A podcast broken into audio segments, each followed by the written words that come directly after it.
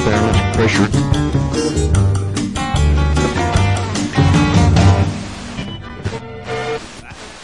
come to you, and oh God, knowing that thou art our only King.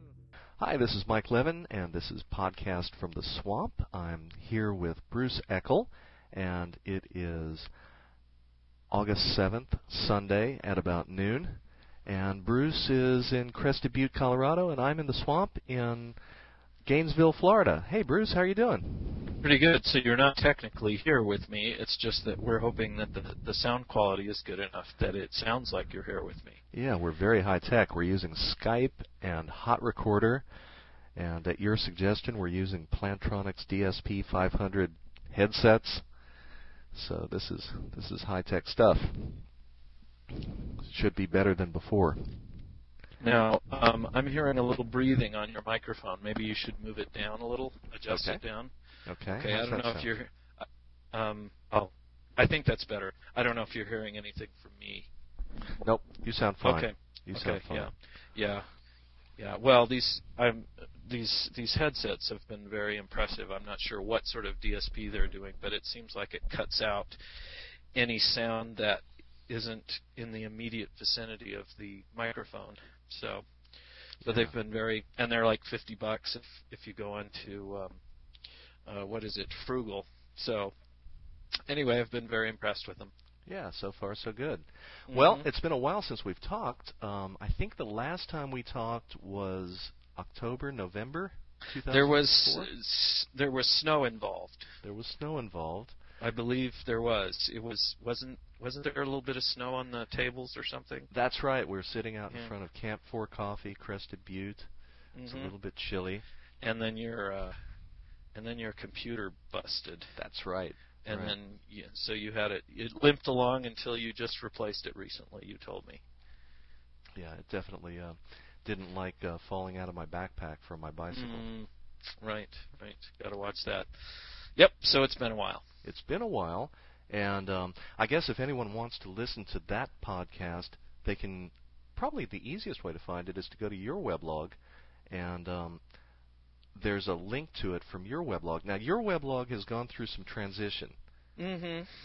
Yes, I've been experimenting with weblogging, I suppose, bef- to some degree before it was, uh, before the the term came out.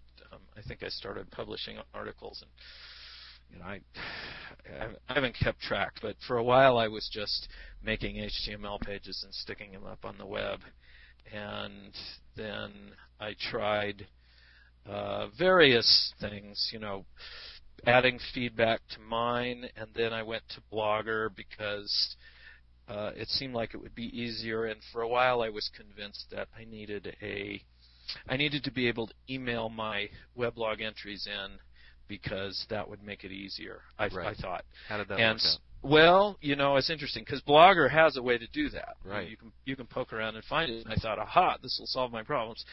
And I did it a little bit, but then I ended up just as I wrote the things, you know, and maybe it's just the nature of the the things that I've been writing. They are more article-like, and so I would tend to go over and over them. Whereas I think maybe if you were doing something that was a little more off the cuff, that the email interface would be nicer. If Right. it was just, you know, if it was more casual and less um, polished. But I think I've been writing articles and, and books and things for so long that if I'm talking, I'm trying to focus. I mean, one of the things I think about my weblog entries is that I feel like, in my own experience, if I go to somebody's weblog, I'm interested in a particular topic that they're discussing and not you know what their cat is doing you know or or random stuff. I mean you know i'm not interested in the random stuff. I'm interested in in the the, the pre-edited things. And so if i'm writing about you know most people are interested in in what i'm writing about in terms of computer programming so i try and stick to that subject Exactly. and so as and that sort of funnels things into less off the cuff thoughts and more articles and more article like things. So in the upshot is that I tend to uh, edit them more, and so I tend to use the the web interface and check it out, and you know make sure it reads well and rewrite and a few things here and there. I mean, it's still not as highly polished as, say, the book or when I used to write magazine articles. But it's um, it, anyway. I I didn't use the email interface, and it's funny. I've had this experience a lot where I come up with an idea and I'm absolutely convinced that oh yeah this is the right way to do it and when I finally if I ever get around to doing the experiment I usually discover that there's that my assumption there's something wrong with my assumption and that you know maybe, you know maybe it needs to be modified or uh, uh, adapted or something but the initial thought that I'm so sure that, uh, that oh, this would be the good solution never quite works out that way which I find fascinating well what I found fascinating was that when you began blogging instead of jumping on the bandwagon of some uh, you know custom off the shelf software. You wrote your own. Uh, well, you wrote your own parser that produced the RSS feed and oh yeah, figured out this RSS stuff. Uh, I, I believe you used Python. I think we talked about this a little bit before. We did. It was under Zope. I mean, I wrote a Python piece of Python code within Zope, and then uh, discovered the various problems with it because it was getting way too many hits and I mean it was sucking up huge amounts of bandwidth because people were hammering on it with their RSS readers and so um, that was interesting but it was in the end easier to to let somebody else solve that problem. It was a distraction from from weblogging. Right, right actually setting up. I mean, when I originally did it on my site, setting the whole thing up, um, it the whole that became a distraction from weblogging, and so it made me resist writing pieces. Right. Even though some of them, you know, turned out to be just fine, but they always ended up being uh, less spontaneous, I think. So in the meantime, your blog has landed at Artima. Mm-hmm. And Artima. So, Artima. So if people mm-hmm. want to find it, what's the URL? Um, well, I couldn't give you. I mean, it's artima.com. Okay. Is the um, is the main site. This is Bill Venners' um, programming website where he's gotten a lot of uh, folks to do things like weblogging. I mean, th- that's where, uh, for example, Guido von Ross van Rossum, who created the Python language, has a weblog there, and, and a number of other, you know, fairly interesting folks. And Bill has gone to a fair amount of effort to, to improve the experience for, for people, including to prevent blog spam and trolling and that kind of thing. So um, that actually was probably one of the most compelling things about it is that he filters the well he doesn't he doesn't filter all the feedback by hand but he has ways to kind of maintain the quality of the feedback, which I discovered was it. I mean, it's interesting because you start out thinking, well, here's what blogging is about, and then you, as you um, as you evolve, you realize, oh well, you know, this aspect is actually really important, and the feedback is is really what I think ended up being kind of important. It's like you want quality feedback from your articles, and um, the the uh, blog spot didn't really have any filtering mechanism in there, and so you get all kinds of noise. Right. And right. and problematic folks, and it, it just you know.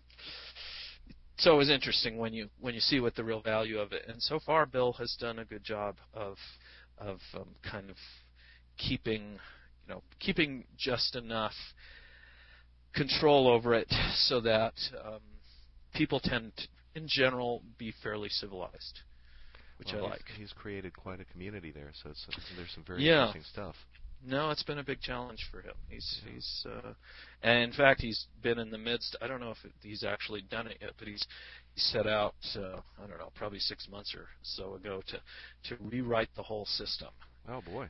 Yeah, b- rebuild it from scratch because I mean, it's interesting because he, he kind of did the beta experiment of uh, using somebody else's software and uh, building on top of that. And then at some point he discovered that, you no, know, it's probably going to be easier if we build it ourselves from scratch so that uh, you know we have control over it and we understand it all and makes it easier to make changes. So.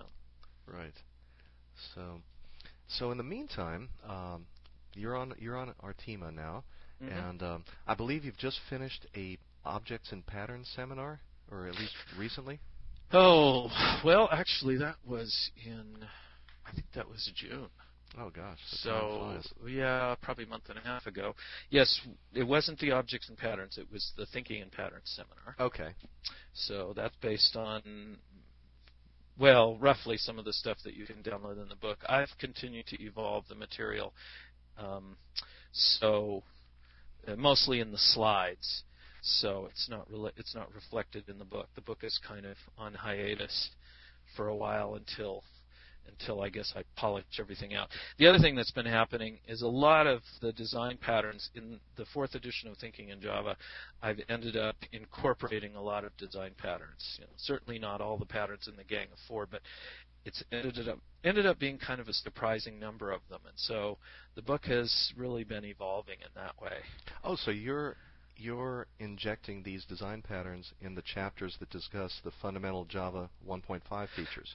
basically not not not in any particular place it's just wherever they come up it's Ah. um it's just there are places i guess i've been studying patterns for long enough that um you know i i have more of an intuitive understanding of i'll say most of them because each pattern takes kind of its own evolution to for you to get the aha and understand it but it's happened a lot but i mean i even I've even added things like flyweight Ah. in, which I never thought I would find.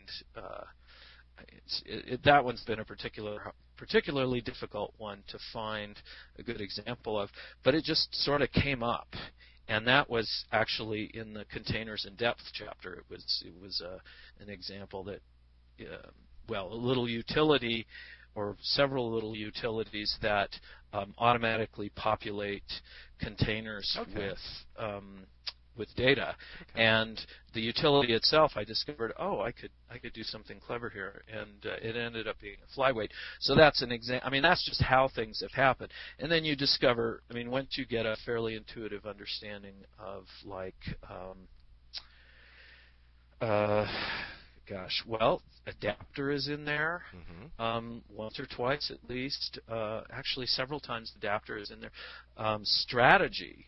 I mean, that's that's really a fundamental one. Strategy and template method, both of those come up in, in a number of places, and so especially the more common ones. And it's just I don't know. I, I guess the, the, and it just happened, and I realized, oh well, this is this is good. It's not you know, not all the design patterns have to be that complicated to understand, and it was appropriate to introduce them, and uh, that's you know a lot of people really want to understand them, and it doesn't it doesn't really hurt even for the people who you know don't think that they're ready it, to to see this example, and for me to say, oh by the way, this is a template method design pattern. You know, Yeah. I would I would have used that code anyway. So the seminar uh, went well. Yeah, yeah, it did. It did. Well, we videotaped it. That was that was one of the difference different things about it is that um, a year ago when Bill and I did the um, designing objects and systems seminar, we videotaped that. My um, let's see, I don't know if I've got a, a, a an appropriate name for him. He's he's kind of more than an assistant, but anyway, uh, Jamie King has been working with me, and he said, "Hey, how about if I?" He he wanted to come to the seminar, and then he said, "Well, how about if I bring my video camera and we try videotaping it and you know see what happens?" Mm-hmm. And so we, throughout the past year, it's taken a long time for that one because we had to explore the different software and you know there he he had a microphone on t- built into the camera and so the quality wasn't very terribly good and so we had to figure out how to filter the sound and um, improve it and and take the slide material and incorporate it and just lots and lots of things that we had to do so we learned a great deal from that and Jamie said hey you're doing this other seminar. How about if we videotape that? But this time we'll work. We'll, you know, from what we learned from the first one, we'll try and improve our chances. Um, I mean, and the first one's okay, but we had to do a lot of work on it to make it um, sound good and look good, and you know, a lot of processing. Whereas with the second one, we we were able to say, okay, we need we know we need all the slides so that they'll come out, you know, one on a page and there'll be no scrolling. And and we also know that we need a really good sound system. So went out and bought a, a wireless device for sound. And also big deal bought a new video recorder, a HD TV. It was it's basically a, a low end professional rig, and um, so the quality was so much better that we didn't have to do any sound filtering, and he could he could produce it much much faster. And so well, I imagine it would be it would be a bit of a challenge because as I remember, you know, I've been to a couple of your patterns workshops. Mm-hmm. Uh, what you do is you begin by introducing the Gang of Four to people who don't know. This was not patterns. Oh, I'm sorry. I'm sorry. It was the patterns. I, I was thinking you were thinking of the objects and systems. Yes, you're right. This was the patterns. Yeah, yeah the the pattern seminar. So you you, mm-hmm. you introduce the Gang of Four, and mm-hmm. you know there were people there who had worked with that. Um, patterns book for years, and then there were people like me a few years ago who had just picked it up at, at your uh, suggestion. Mm-hmm. So you went through the patterns, then we broke up into groups, and then uh, each of the groups picked patterns that they felt comfortable with. Oh no, no, that was that that was that one workshop that you came to. That was when I was kind of experimenting with okay, you know, are there different ways that we can do these things that would be more casual and that we that that only happened once. Okay. The thing that that that you came to was just um that was a total experiment and it was very interesting, but yeah. it was um I have not repeated that since. So um, the normal patterns seminar, we do pair programming, and I have a very structured sequence of exercises. I see. And so um, basically, and and I discovered this over time. You give people a little bit, and then we do an exercise to kind of work that into their consciousness.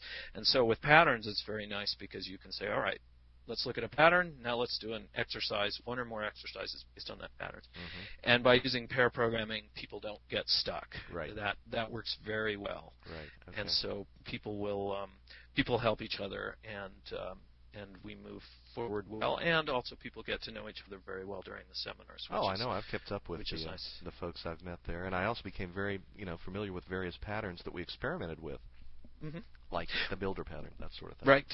Exactly. Yeah. Right. You know, it, it's like once you get the exposure, it's it's almost like when you learn a new word. Mhm. Um, I was at Gerald Weinberg's writing workshop. Um, I think it was the end of May, right before coming up here, and I learned the word perseverate, Mhm. which if you haven't learned, you should look that one up.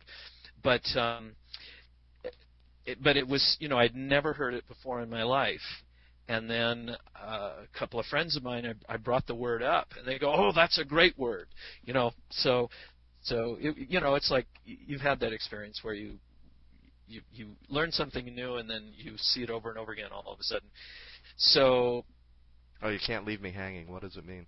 perseverate means it means when you kind of go around and around in your head with something you know and and you're it's like you're you're fighting in your head about a particular topic you say well i could do this but if i did that and then this happened and that would make that not work and so I, and then you come back to the beginning and you try again and it's like it's it's it's basically you're stuck in a brain loop Yeah, yeah. and so, um, you know, you, you see when it happens to people, they they run a little rut in their head. So, anyway, So you, video, Um, you videotape the patterns workshop. yeah, and Jamie was actually able to blast through this one. I have a couple of pickups that I have to do um, for things that I added that we didn't that we didn't actually um, uh, we didn't record at the time, so I have to I have to do a couple of pickups, but then we'll just incorporate those in and it'll be ready. Actually, both the videos will probably be ready at roughly the same time. We still have we have to figure out things like okay, we need a clip a, a reasonable size clip that people can download and look at so that they know what they're getting before they buy it. Right. It's always a good thing. And um, you know, a couple of things like that.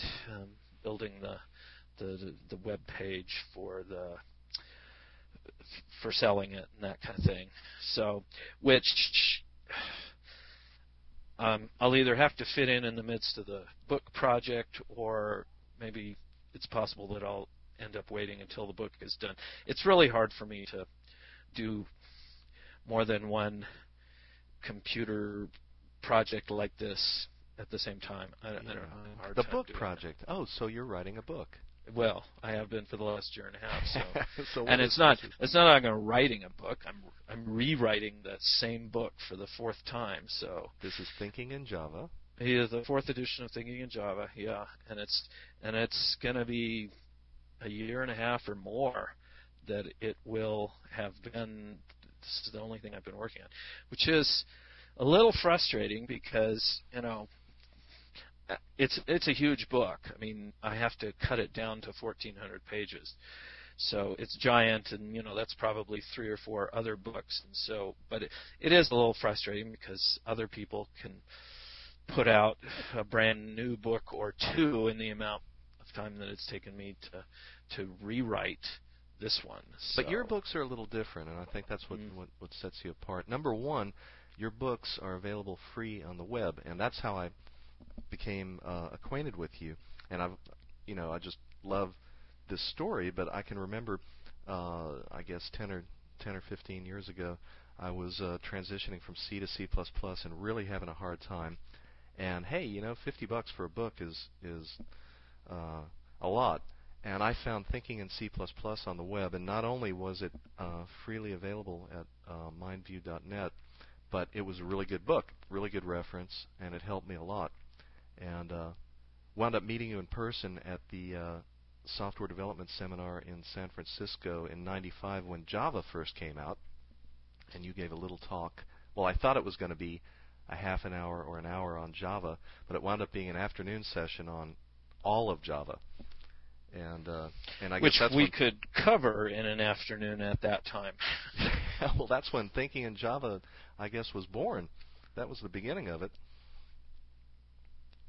So, at this stage, 10 years later, 10 plus years later, you're working on Thinking in Java 4th edition and incorporating, I guess, the, the Java 5 features Oh yeah, and wrapping in the patterns, too.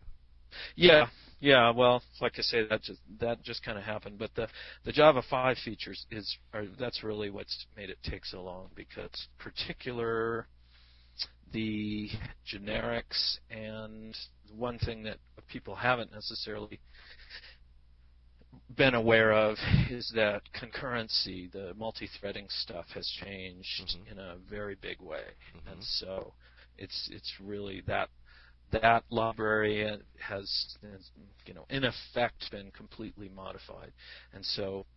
Uh, that's that's taking a lot of time. In fact, I'm coming up on those as the last two chapters.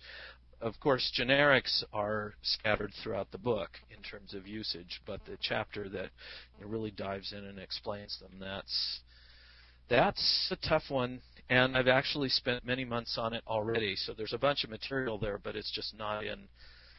Um, it, you know, it's not in finished shape, and there are still concepts that I need to be able to express more clearly, et cetera. So that's why I'm figuring a couple more months from the time that I finish the the containers chapter, which I hope is in the next few days here. Well, so I think you know if I had any suggestion to make, I would say keep Mhm. up the good work on the index because your Mhm. books, to me, serve two purposes. They're a reference and they're a tutorial. You know, it's nice to read a chapter on collections and learn all about collections and spend a day or two on it. It's also nice when confronted with a problem to be able to look up, you know, Mhm. what's a list or a map or a set in the index and say, oh, okay, I'm going to go to page 456, and that's what a set is. yeah. You know. Well, I I do. I mean, part of the process of each chapter is I make multiple passes through the chapter, and then when I think that it's actually written, I do I do kind of a final pass, what I think of as a final pass through it, and usually find a few um, issues to repair there. And, and then after that, I I I mean I check the exercises, etc., and then do an indexing pass. So I so I turn on the um, so you can actually see the indexing tags, and then I go through and I make through make sure everything is appropriately indexed for that chapter, and then when the book is effectively done, then I go through the index itself and I review that and make sure that everything is organized appropriately, and um, then you go back and change the index tags if, if something is inappropriate. So I do spend a fair amount of time on the index. Well, another thing I think worth mentioning is that your book compiles. You know, your book is mm-hmm. a, a, complete uh, code project, and you know, I think uh, many people might not realize that very often, or maybe I should say occasionally, what you what you read in technical uh, books has little mistakes in it. I mean, in my in my uh, experience, that's been a huge holdup because you read a book and you try to do the hands-on work and it doesn't work. And right, and then at that point, you don't know whether this is, you know, I mean, you don't know where the bug has snuck in. You don't know if it's something that, you know, maybe some editor has uh, unknowingly incorporated, or you don't know if maybe, I mean, there, there are plenty of books out there where the writer was just in a hurry, right. so they didn't actually test it, and so they made a mistake on it. I mean, I've I've had to review books or uh, sometimes in the past I've done technical reviews on them and I've found all kinds of conceptual errors and it's it's the money thing.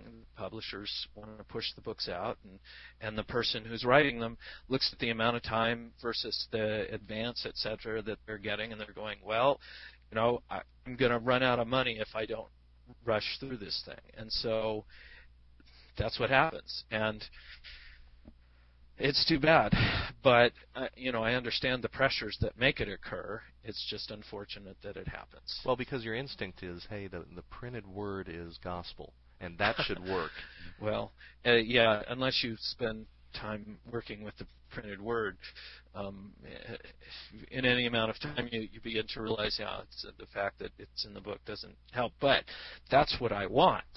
I want to be able to produce something that, and in, and in this version, this is one of the struggles that I've had for many years was um, people would say, you know, I'd really like to see the output from the program, and I'd go, yeah, I'd like to put that in there, but as soon as I do that, then um, if I change the program, which I want to be able to do, then probably the output is going to get out of sync and it's going to be incorrect. Mm-hmm. And so I didn't put the output in. But this time I finally figured out a reliable and reasonable way to insert the output in so that it could be verified. So I actually have a Python program called Verify and it's part of the, the code distribution. So you can type ant verify uh-huh. and what it'll do is it'll run the build and uh, I think it actually runs and executes all the programs first, and then it goes through with the Python verification program and captures the output and compares it to the output that's in comment form to make sure that that's correct. So, so that way, what's in the book actually has the code, it has the output, and that output is is basically guaranteed to be correct. And we always touch on this, but you actually write your code snippets and programs uh, your working code in Python. Um, oh, you often. mean you mean my utilities when I want to do these sorts of things? Yes. Yeah. Yeah. I mean, it's just it's it's an easier tool to use for for things like that. So.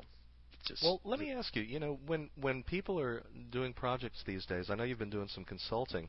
The mm-hmm. question always comes up: What do we use? Java? Oh, you know, Java's interpreted. How about C++?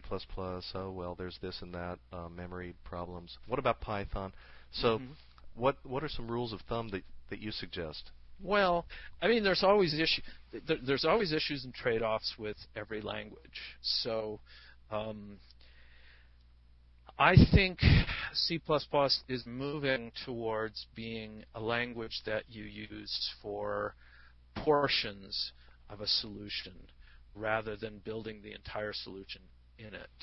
Um, that's just my opinion. In other words, for say lower level driver things, Mhm. or maybe we've got a piece of our system that isn't running fast enough, Mhm. and the so we'd we'd like to to to optimize it a bit, and so we might write a section in Python. I mean, sorry, in in C++. Um, I mean, C++ is it's definitely got some benefits to it. Um, but it tends to be very static. And so when you want to start doing more dynamic things, I mean, one of the reasons that Java is p- very popular as a web server language is that it's significantly more dynamic than C++ is. Mean, Okay. uh, like you know, you can do things like reflection and uh, and dynamic loading of classes and, and that sort of thing. So it it improves. I mean, it gives you a lot more options, and uh, and also there are things that most people's experience, I think, has has been moving from C++ to Java. Their productivity is about doubled, and I think a lot of that comes from the fact that you have, um, I mean, your error reporting mechanism is uh, there is just one. In C++, you have multiple ways. You have the old C ways. You can use exceptions. But in Java, there's just one way. And in Python, it's the same way. There's just one way to report errors, and that's through exceptions. Mhm. And the unification of the error reporting mechanism, I think, is really huge. Mhm. And then you have the garbage collection issue, which says, um, you know, we don't really have to worry, spend so much time worrying about the memory leak issues. And, and I think both of those things probably have the biggest productivity increase in um, in Java over C++. So there are reasons that you'd like to use Java. There are it's you know it's it's hard to say because there are a lot of political issues as well. I mean, if you have a company that has an infrastructure that understands Java, then to say, well, you should use C++ or you should use Python or you know some other language, um, that's not really that practical because the amount of investment that you have in a particular language um, can be. I, I mean that that's that's part of your co- company's core competency, and to just say, oh well, you should throw that away and use something else, eh, it doesn't always make sense Right. because you're talking about going up a big learning curve again, and you have to look at the cash flow of the company. And one of the things that I've learned over time is that these these are not. Uh, this is a systems decision. This is not a, a, a, a reductionist thing saying, well, Java is better than C++ or Python is better than either of them, so you should use that language. It isn't that easy because you have to look at it in a systems way. And the, the, the core issue of systems thinking is that you can't change things in isolation. That that, that reductionism does not work Mhm. when you're dealing with uh, a complex system. And so, so that you know that's not really you know maybe it's not even the right question to ask because it assumes that that that's the the first thing that we should consider when we're trying to figure out what to design. I mean, what you really want to do is look at, well, what problem are we trying to solve, Right. and does our current expertise cover that problem? And um, and if it doesn't, you know, is there a way to do it? You know, where can we get? I mean, in the end, what you're really looking for is, do we have leverage here? Mhm. So can can we solve this problem in a way that we will have a business advantage? So you, you kind of have to look at all of those issues before you can make uh, and, and it's and it's harder. I mean, when you're when you're coming at it from a scientific standpoint, um, especially when you're looking at it from a reductionist standpoint, where you say, well, we'll just we'll just change one thing and we'll see what happens. Um, when you when you come from there, it's very difficult to deal with the complexity of a systems problem because you have unintended side effects when you make such a decision.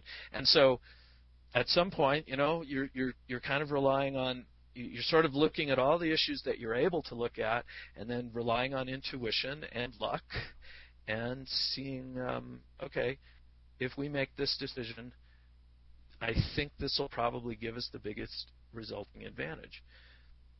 So in the meantime, you've you've done a bit of consulting. We've never talked about that. I know, Mhm. you know, you, you you mentioned to me a long time ago that you moved into training and seminars in an attempt to do more consulting because you like to do consulting. Mhm. And and recently you've done uh, a few consulting engagements, and uh, I know uh, Gerald Weinberg has have, had an impact. Some of his thinking has had an impact. Uh, can you talk a little bit, if it's not? Uh, Oh, know- I can talk in general terms. Yeah, I was able to. I, one of the things that I find is that when I travel, it's the takeoff and landing that's the uh, the hard part. The, Mhm. the getting out the door, and then when I come back, uh, readjusting to normal life. So what I've discovered is that if I can stack up several, um, you know, consulting jobs or, or whatever it is that I'm going to do, consulting training, etc. If I can stack them all together, so I'm kind of going from one to the other, then once I'm traveling, it's not that hard to just travel someplace else. Mhm. But it is it is more difficult to say, okay, now I'm going to travel and do this work, and then I'll come back. And it seems like regardless of um, how long I'm gone or whatever, it takes the same amount of time for reentry. So if I had three separate jobs, I would have like three separate weeks of of reentry. Whereas if I have three jobs that are stacked together, I only have one week of reentry. So it's actually a fairly efficient way of doing that. So this was these were um, all kind of back east in the New York uh, uh, for you know that area, and then one in Chicago. And what was really interesting was that um, everybody is still trying to figure out how to do object design Mhm. and it all kind of comes down to that. And um, and when you look at it, you realize, yeah, you kind of forget if you work with objects long enough, things start to make sense to how you should do it and what you should do. But but you sort of forget that, oh yeah, there's this big struggle. You can learn the technology. You can, you know, even you know, it's very helpful to learn more than one programming language because you kind of see the compare and contrast. Oh, here's how this language solves this problem, and this language solves it in a different way. And it sort of makes the fundamental po- problem that you're trying to solve pop out. And so that's helpful. But still, when you get down to, I think this is the reason why design patterns, people find it so important, is because it's, I usually call it the calculus of object oriented design, whereas the, um, you know, learning the language features is the algebra of object-oriented design. But, w- but when you move to um, design patterns, you're learning more of the why and wherefore and ways to solve various different actual problems. And so it begins to make a little bit more sense to you. But the um, the shuffling around of these ideas and the reforming of them until you end up with a good design that people have a lot of trouble with that and a lot of the design methods are too complex Mhm. for our human brains even though we as you know whatever we are computer scientists or or you know whatever you want to call us um, we're used to thinking in terms of complex systems. When it comes to design you can't you can't rely on a complex system because your brain gets overwhelmed and you get lost.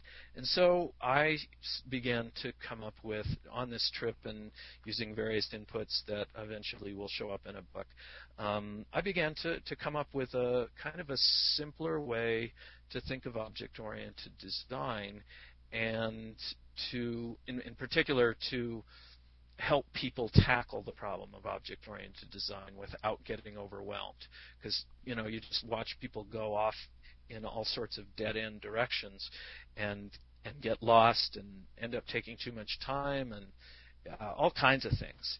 And it's so easy to get fooled in in in this business. So so that's kind of what happened during that month for me. And you know, if I if I hadn't had the Java book hanging over my head, I probably would have jumped right in and started working more on that, um, and eventually something like that will show up. Well, it sounds to me like you've got a, a consulting pattern. Um, uh, is it uh, your preference to to engage in a project at the beginning or in the middle, or uh, to try to streamline things? Uh, you know, I don't like to. Um, I, I don't know. I, I've I've gotten to where I find people will communicate with me when they, you know, when the need strikes them. And even though I have seen some very, in the past, some very problematic systems where I was called in when the thing was starting to crumble and fall, which you would think, well, that's you know that's really too late to do anything, and perhaps it was, and it was very frustrating to see that, to see how you know one thing led to another and another, and the people building this. Um, this very shaky on top of a shaky foundation they built a shaky building. And the whole thing is starting to to fall down. And you see that and you you say gee it's too bad that they didn't bring me in sooner. And yet um, I, I think I was able to at least help people evaluate the situation, which is what they needed, and also for me to see how bad it could get. That's something that I carried with me for a long time. Just the realization that, you know, one thing. Well, this is this is one of Gerald Weinberg's uh, maxims: is uh, things are the way they are because they got that way one logical step at a time. And that one logical step at a time thing, you know, you, it's really interesting to go in and you see you see something that okay, it's a disaster, and yet everybody in it still has some kind of belief that it's worth coming into work. Mm-hmm. And it's it's it's just fascinating to see that because you realize how far things can go. And and it wasn't that they set out and they said, "Let's build this house of cards that will blow down at the slightest breath." Nobody set out to do that. Everything happened one logical step at a time. You know, it made sense to put this card on top of that card and this card on top of that card, and pretty soon you got a house of cards. You didn't design, you didn't set out to build the house of cards, but that's what you got. So, uh, so it's useful to see things at various different stages, and I mean sometimes it requires a great deal of struggle, but um, you know that's that's actually kind of what is interesting about consulting. That's to me what makes it consulting. It isn't just going in and reapplying something that I already know. It's actually trying to solve interesting problems that sort of just pop up and I have to think on my feet and and in a sense showing people how to think on your feet and how to attack a problem that you haven't seen before rather than coming in and saying well you know this is the this is how we do things because we're all we're we're already well prepared and we know the process for this. I don't know. I mean, in my own brain, that's more training than it is consulting. Consulting is when you when you get the challenges of not knowing and having to think on your feet, and um, it's a little spooky at times, and yet it's very stimulating. So that's and and whenever that comes up in a project is uh, you know I'm, I'm kind of the point where I think you know that's okay with me. However, I can help whenever the client is at the point where they think they need my help. I'll come in and try and do something, and I feel like I usually can contribute something. Well, software. Something, yes, go ahead. Uh, yeah, software development I think is going through uh, various changes now that uh, we can we can actually track. I've got a couple of uh, user groups here in in Florida. One's called Gator Jug, that's mm-hmm. gatorjug.org, and one's called Orlando Jug, orlandojug.org. And this month and uh, I think October we'll have talks on agile development. Uh, so we've you know we've moved far away from the the waterfall and spiral uh, methods and and now we have uh, scrums and, and various you know software development techniques. Mm-hmm. Um, do you do you buy into any of that or? Uh... Sure. Yeah. Well, all that stuff made sense to me before it was formalized into XP and then the Agile methods, and and I think also that they've done a very good job of the the whole Agile umbrella idea. I think was um, was so useful because I mean, the, the reason that we had the rational unified process is because we had these three different factions that were, you know, the, the last time we had a battle over methodologies, um, they, everybody came up with their methodology and they were fighting against each other. And somebody saw early on, and I'm not even sure who it was, but anyway, somebody insightful saw early on that said, you know, that doesn't help anybody. Let's see if we can um, you know all move in the all paddle in the same direction and so they came up with the the umbrella of the agile methods and so you can be agile without uh, having to agree with everybody else's way of being agile mm-hmm. and uh, and then it just removes the distraction of the of the infighting that we had with that, that produced the UML mm-hmm. and um, you know which we don't you know, we don't really need that, and I think there was a lot of things that got lost and and uh, sidelined in that previous battle. So, um, but w- I mean, when I was working, there was a lot of when I was working in you know regular companies, there was a lot of of that.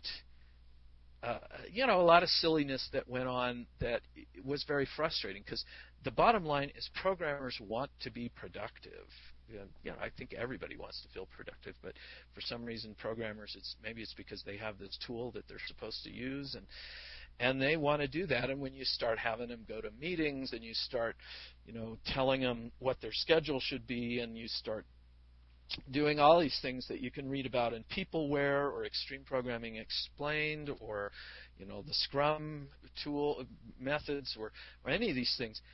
I think the value of the agile methods is that they are looking at the world in more of a systems approach. Mm-hmm. They're saying, in particular, they're saying, hey, people are involved here. Whereas a lot of the, the structured methods weren't really paying much attention to the people. I mean, the only nod that they gave to the fact that people were there was that people had to understand the systems, and so it needed better documentation, and so it became a, um, basically the focus of the structured methods was we need better documentation and because that'll solve our problem.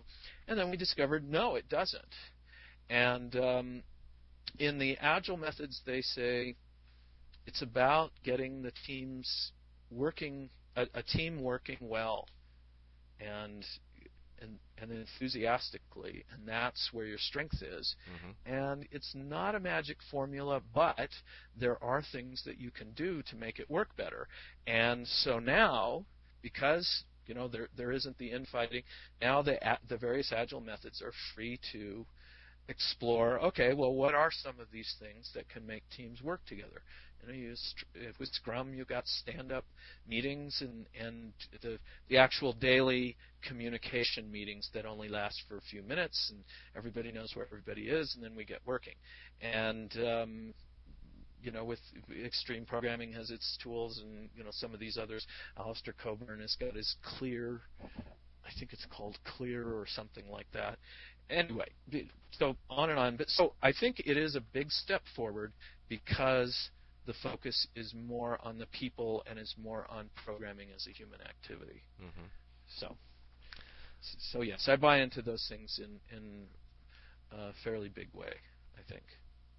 Little transition here, but uh, you mentioned to me that you've done some interviews, and uh, I'd like to uh, mm. to hear a little about that. Um, yeah. Well, I, I set out, and and this was something I think Bill Venners inspired because he was he was uh, he was recording interviews with people in, at various events and things, and then he would turn them into articles that he would put up on Artima. And I thought, well, you know, this this predates podcasting, and so I could have been, uh, you know, I could have been could have been real early into that. But I thought, well, you know, it seems like it would be I, I like to listen to interviews with people. I mean, I think I get a lot out of that. So it would be interesting for me to go out and interview people when I'm on the road. And so I did this. Um, the one thing, the one mistake that I made was that um, I didn't go to my lawyer first and say I need a release form, and then hand the release form to the person before the interview. There have been a few interviews where people have gotten really busy, and plus you know, I haven't been as persistent working on these other projects, etc. So the thing that's holding it up, it's it's actually almost done. But the thing that's holding it up is um, I've just got a couple of release forms that I haven't been able to get signed, Mm-hmm. and so that's kind of um, snagged me a little bit. And um, But basically, you've talked to what developers? You've talked to uh, language uh, uh, Designers. writers, designers. um, system, yeah, th- I mean, like I have an interview with Guido Van Rossum ah, and okay. and also with uh, Jim Fulton, who created the Zope system, which is Hmm. pretty impressive, large system. Um, and Tim Lister, who is a co-author of um, Peopleware, Mhm. and um, well, uh, Bill Venners. I've talked to him, the, the guy who created Artima, and we talked about the challenges that he faced with with that. And uh, I can't remember everybody I've interviewed at this point because that project has has sort of been on the sort of been on the shelf, and I anyway, you know, focusing on the Java book, I, I have discovered that it's hard for me to to focus on more than one project. I keep trying to get better at it, but um, it's a challenge. Now, what have you It's learned definitely about working with teams? I mean, that's interesting with me because I've got a small business, Cambridge Web Design, challenge. and it's mostly me doing the consulting, but occasionally I've got to ramp up and, and bring some people in. I know that you've tried, um, well, I volunteered and, and helped out on Thinking in Java 3rd edition on the collections chapter. And sometimes, you know, that helps, and sometimes that's more of a hold-up than it's worth. Uh, what what are Mhm. you learning along the way about uh, ramping up and and uh, doling out tasks and still having your your input? Well, well, I have a lot of books that talk about it. There's there's a in fact there's a book on oh yeah here's a little a cool little book called The Truth About Managing People Mhm. and uh, nice. I've read partway through that. Uh, So, what is the truth about managing people? the truth about managing people probably is that it's really really hard and i suppose i don't know it, I, I think again this is one of these systems things that it's really about um, people. It's about people. So that includes the manager. In other words i think the manager has a kind of style or a, or a personality basically.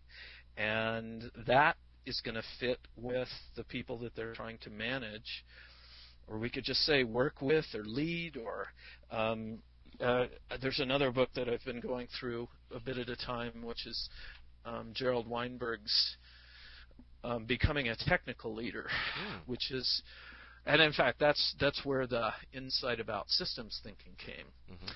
And this is the book that he had. This is actually the basis of the problem solving leadership workshop that I took up here in Crested Butte oh, at least 10 years ago. Um, that was the first time that I had a interaction with with him. And it, it was at Crested Butte, and I wasn't living here at the time, and so I said, "Oh, well, that's a good opportunity to go up to Crested Butte and take a take a Weinberg seminar." and that was that was a fascinating seminar because one of the most everybody who took it, it he, they don't teach it anymore, but everybody who took the problem solving leadership, they call it PSL, Mhm. remembers in particular the simulation of the company, and that was called VerseWorks. So because you were supposed to, to your product was poems, and you had people down in the basement, they were mining letters and they were trying to turn them into words, and then marketing I think was gonna you know figure out what poems were selling, and you know so you had anyway. The idea was that it was a simulation of a company. What's the most fascinating thing about this is these are all not just people who work in companies, but these are all people who are trying to do better by coming to this workshop. Most of them have been reading books on managing better and, and you know that kind of thing. So these are all folks who are head and shoulders above trying to do better than everyone else. And what was amazing is in the space of an afternoon, we had basically recreated the, and of course, uh, I have to say that the the people who are running the workshop are injecting little facts in new th- I mean they would inject noise into your system. So if if your system was starting to run too good, they would say, "Okay, now here's what we're going to do Mm-hmm. to try and mess you up." But regardless of all that, with all these people trying more than their best to to make better companies, we managed to in the space of uh, whatever three quarters of a day or even half a day reproduce the worst company you ever worked for. I mean, in, in our case, we had some person who who quit in tears. She didn't quit the whole workshop; she quit our company Mm-hmm. because whatever it had pushed some buttons that you know were were very valid for her. You know, it was just a simulation. It was just a game, but she got really mad and, and upset and quit. That's how real it was. Wow. And and you know, you look at the company and you you find yourself getting depressed because oh God, all this stuff is just like you know some memory that I have, so it's pushing buttons.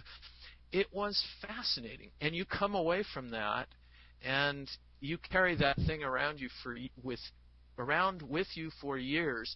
You don't understand it. You don't go.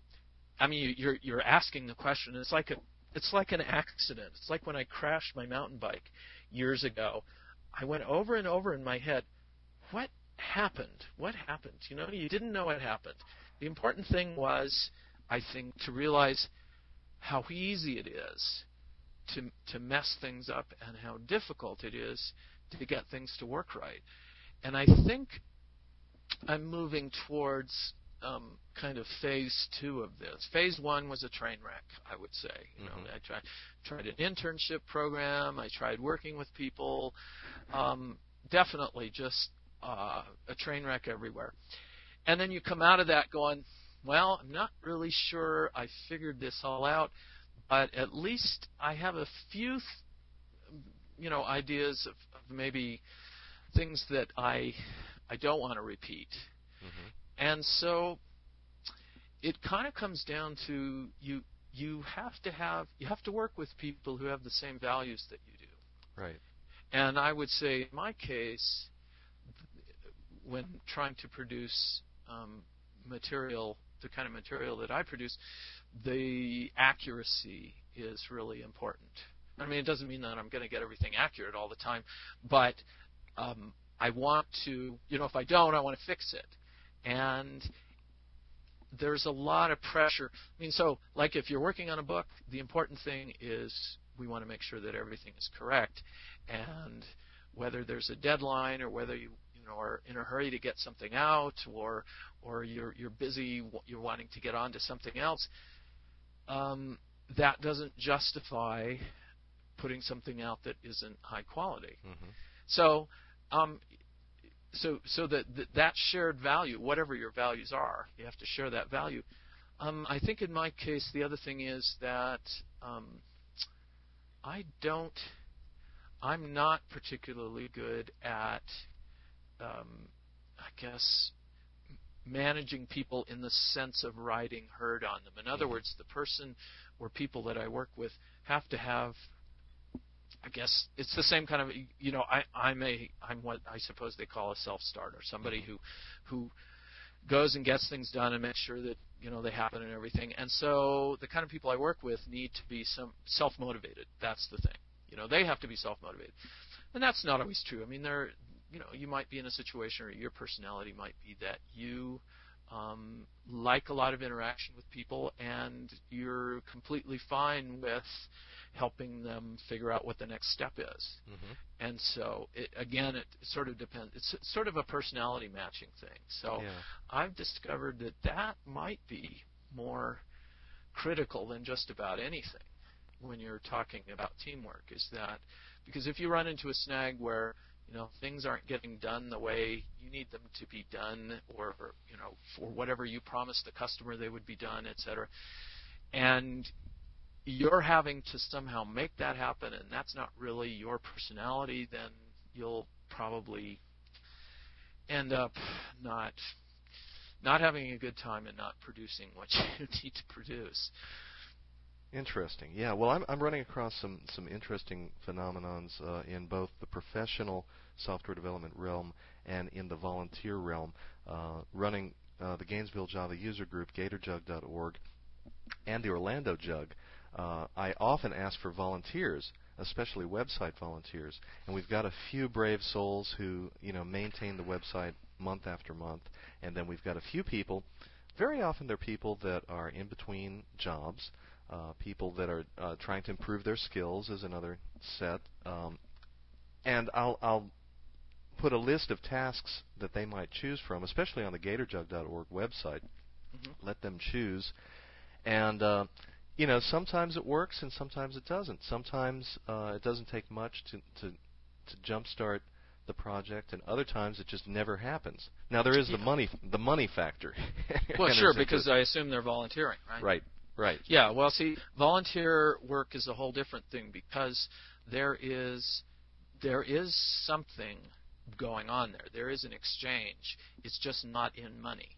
It's in something else, and so you have to kind of be aware of that. I mean, I've, I've had um, connections with nonprofit organizations, and so when when people do volunteer work for that, they are getting something from that, and Mhm. so you have to make sure that they're actually getting what it is that they need to get.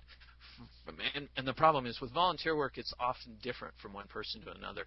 The nice thing in a sense about um, for-profit companies is that you can well see now that that's interesting because that doesn't really apply either it's been shown that programmers would rather work for less money on a project that they would have more fun on Mhm. than more money for a project that's drudgery. It, it's pretty universal. And so, so even in a for-profit organization, the enjoyment aspect is probably more important than the money aspect. I mean, there has to be enough money to get by on, but um, people don't want to have, they don't want to be dreading going into work. right. So, Interesting. But with but when there is no money going in, then there has to be enough incentive and value for the person that they will um, follow through. So yeah, it's uh, I guess that's the thing about any kind of management or leadership is that it's there are there are a bazillion ways to fall off of the razor's edge. Right. so Yeah. So in the meantime, um, well, you know, I don't want to make this, uh, you know, too too big uh, for the the normal podcast. By the way, Yes. if uh, if uh, you know, we've just hit the one hour mark here.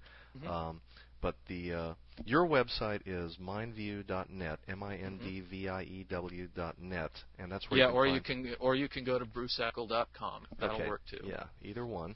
So that's where you Mhm. can find your books. That's where you can find your seminar schedule, your personal Mm-hmm. schedule, um, in case people want to. Uh, uh, Actually, my personal schedule isn't up there particularly. okay. I mean, there's a few things that sometimes I'll put on the calendar, but um, but generally it's. Uh, yeah, and if I'm traveling, and you know, if you happen to see that I'm traveling someplace that you are, and you have a user group or something, and you'd like me to speak to, usually I can arrange that. Well, that would be great. We'd love to have you down here in the swamp. Well, yeah, I haven't I haven't been to Florida in many years, but I, I was talking to the general listenership if Right. they happen to see that I'm in um, if I'm in their area or happen to know that I'm and you and often I'll try and announce that um, more places than just the calendar. yeah. And what about international work? Are you uh, planning any? Uh, I know I've been to your your your Prague seminar. Mhm. Uh, Well, it looks like um, there's a company in uh, India that Ah. it looks like I may be. We're we're working on trying to to to do something in December because I was told that's the good time, weather-wise, to be in India. So might be giving a couple of seminars down there with this company, and um, we'll see. There- There's a lot of this has been happening for a number of years attempts to go to India that haven't worked out. But for some reason, it seems like this company seems to be, um, you know, this one might work. So, so we'll for the see. brave of heart, would it be possible? I mean, will will you let the public know about this, and can we come out? Um, it depends on this. This is something. This is an invitation by this company, and so whether it's going to be an open uh, forum or whether they have a limited set of clients, my guess is that they'll probably sell tickets to it. okay. So, Now, so I'm gonna- that's. But I, but I just don't know at this point. We're still in the early stages of of uh, figuring all this out, and they haven't, they haven't said, you know, what it what it would be about. like okay. that. Easter eggs. I, you know, I don't know how many people realize that on um some of your, uh, well, at least on Thinking in Java Third Edition on the uh, the attached CD, you've got some beautiful classical guitar music. Oh, the stuff that Chuck Allison did. Yeah. Yeah. Yeah, that's right. Yeah, well, we were experimenting with sound, and we um, just that was where did we put that? Oh, th- I think we put that between the various lectures, and um, yeah, that was that was nice. I mean, Chuck plays classical guitar, and he does it quite well. So And Chuck is your your co-author. Chuck uh, was a co-author for Thinking in C++ Volume Two right. and uh, he teaches at Utah Valley State College, and uh, he's uh, he is the editor of the what is it called? Anyway, there's a C++ Users Journal, right, isn't it? no, it used to be he for many years he was the editor of the C++ Users Journal, but then they started changing things around, and he is now he's he uh, on the Artima website he has started a C++ um, journal. I think it's called the C++ Source. Okay. Yeah. So he's doing that, and um, and uh, anyway, yeah, that's and that's who's playing the music there. Okay, yeah, I've really enjoyed that. Um, and and the other thing, I'm going to bug you just a little bit here. Um, when is Thinking in Java version or fourth edition Fourth edition. hit the bookshelves? Well, it's because I do it in a camera ready form and manage the cover design and all that kind of stuff. Um, it tends to go pretty smoothly once I finish writing it. The um, the problem is, I mean, the, the last two chapters are these big ones, these big complex ones, uh, generics and uh, concurrency, hmm and so um, they're a little bit open-ended. But my guess is a couple of months to the book being done, and then once it's actually done, it's it's really just a few weeks. I mean, usually it's been set up so it's just a few weeks from, you know, the the finishing of the book to actually showing up on the shelves. So And the publisher continues to give you permission to uh, uh, make it a free download on the web. it's this one won't be. ah, okay. So, um, yeah. But the others, the, all the previous editions, will be will remain on the website. Okay. So, And um, uh, and probably we'll put up some kind of, um, you know, the, a few chapters or something, so Mhm. that people can see what it's like and kind of get the idea of it. But the but the whole book, um, n- not this time, no. And for the uh, the folks who haven't been to your website, the other books, uh, the unfinished books, such as Thinking in Patterns, Thinking in Enterprise Java. I don't know if that's Mhm. wrapped into uh, into the Thinking in Java, um, Thinking in Python. Mhm. Uh, what else? all in some kind of crude form, yeah. I mean, people seem to get value out of it, though. So. yeah, yeah. Well, I know I enjoy them, so they're up there for, as a as a free download. So I guess since uh, you know we're risking a, a power outage here, we're getting the uh, some huge storm rolling in here in, in Oh, Gainesville. okay. Well, that sounds like a good reason to to uh, finish our our uh, interview, and it's probably gone on long enough as well. Yeah. So, and um, Well, thank you very much. Uh, You know, this is this is Mike Levin. I just talked with Bruce Eckel. This is Swampcast, a podcast from the swamp. Uh, www.swampcast.com, and uh, hope you enjoyed it. Uh, we encourage your feedback. Swampcast at cambridgeweb.ie is the email address. And uh, Bruce, let's do this again real soon. okay, Okay, bye bye. bye.